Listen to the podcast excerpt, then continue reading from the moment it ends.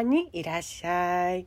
家事とあなたが社長であれの続きです。ある時ね、仕事して買い物行ってきたから疲れた。毎回疲れるのよ。って言いながら、私がね、言いながら、本心、内心では、あなたも何か分担してくれない？と思っていたんだけど、伝わらない。思ってるだけだから。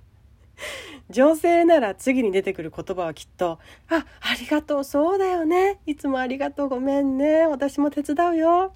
仕事帰りにでも、あの、連絡するから、行ける人が行こっか。とか、流れでなると思う。絶対。けど男性には、全然内心の思いは伝わらなかったね。で、あの時の夫さんはね、私にこう言ったの。ありがとな。にっこりで終わり。にっこりじゃないよっていう。言えなかったんだけど、勇気を振り絞って行ってみる時が来てね、行ってみたのよ。実は毎回大変なの。だからたまには一緒に行ってくれると私の心は喜びます。的なことから始まっていったんだと思う。会話してやってみて会話してやってみての繰り返し繰り返し今はさ私が荷物を持って帰るとビニールの音がするでしょガシャガシャガシャって。したら玄関まで迎えに来てくれたりね。買うもの分担しようって言ってくれた時もあったし思うもの買う時俺も一緒に行くって言ってくれたりね。今日買い物に重たいものある？って私が買い物に行く素振りを見せたら聞いてくれたりしてすごいんだよ。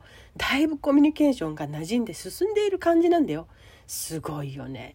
2人とも。長い長い道中の中。2人なりに相手のことを思って言葉でいろいろ歩み寄っているっていうことがもう素晴らしいよね。めげずに投げ出さずに言語も非言語でのコミュニケーションもやってきたからこそだなってしみじみ感じる瞬間が何回もある。それがさ 買うもの重いものあるって言われてもあの人参もじゃがいもも牛乳もめんつゆももうこれだけでだいぶ重いんだけれどそれはあなたの言う思いには入りますか？って思った時もあってね。マジ受ける。考えれば考えるほど。なんかわからんくなる時もあればえあんたが重たいって思えば重たいから言ってみたいなことになる時もあればね聞かないと分かんないよね現実に 言葉にしてすり合わせていけること自体がもういろんな意味で経験で宝物なんだなと思った。でね、ごめんなさい。これは余談なんですけど、沖縄から出てきてこっちで買い物で初めて絶望した時の話をしていいですか？あの、買い物して調達していざ帰ろうとしたらね、重いなっていうことに気づいたのよ。いや、それは買い物したから荷物あるから重いじゃん沖縄にいた時もそれはさ、半時だったからいいんだけど、問題はその荷物を持って20分ぐらい歩いて家に着かないといけなかったこと。沖縄にいた頃は車があったから買い物から車までとか車から家までとかっていうそこだけ頑張ればよかったんだよ。けど、その時に絶望して車があったってすごいありがたかったんだなって。飲み物調味料コンサイル鶏肉それらはいっぺんに買っちゃいけないんだなっていうことも分かったし大人になって。必要なだけ買って歩いていくのほんとしんどくって 100m ぐらいが限界。もう手首にビニール袋をもう食い込んで手首が千切れるかと思った。家はもう目の前だぐらいまで頑張った時にビニールが切れちゃってね。もう物は落ちるわ瓶は割れるわで東京に出てきて初めて頼る人もおらずもう私もうマジで心がめっちゃ泣いた車があった生活から車を手放した生活をしようとしている方、これも参考にしてみてくださいね。という小話でした。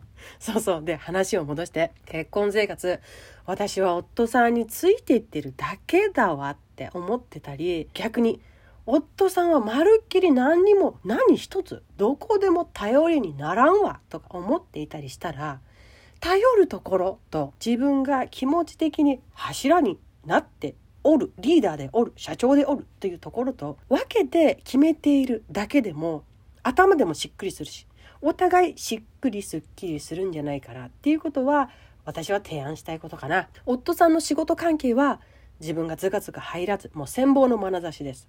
もうそういう態度で敬意を持って接する。一方で家庭の中家事など細かい部分に気がつく気配りができるっていうものはもう私たちの得意分野ですから。あるある意味では。気づくんですから。もう優しい女性なんですから私たちは。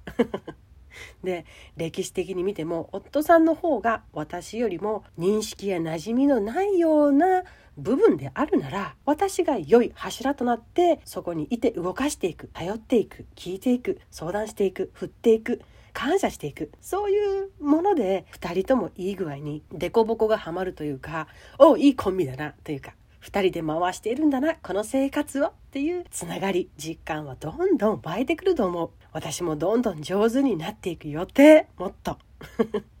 一緒に言葉を尽くしてリアクション尽くしていい空間作っていこうね。夫さんも生き生きして私も生き生きしてそんな感じで家が回っていったら本当に幸せだよね。それを一緒にやっていこう。今日はそんなお話でした。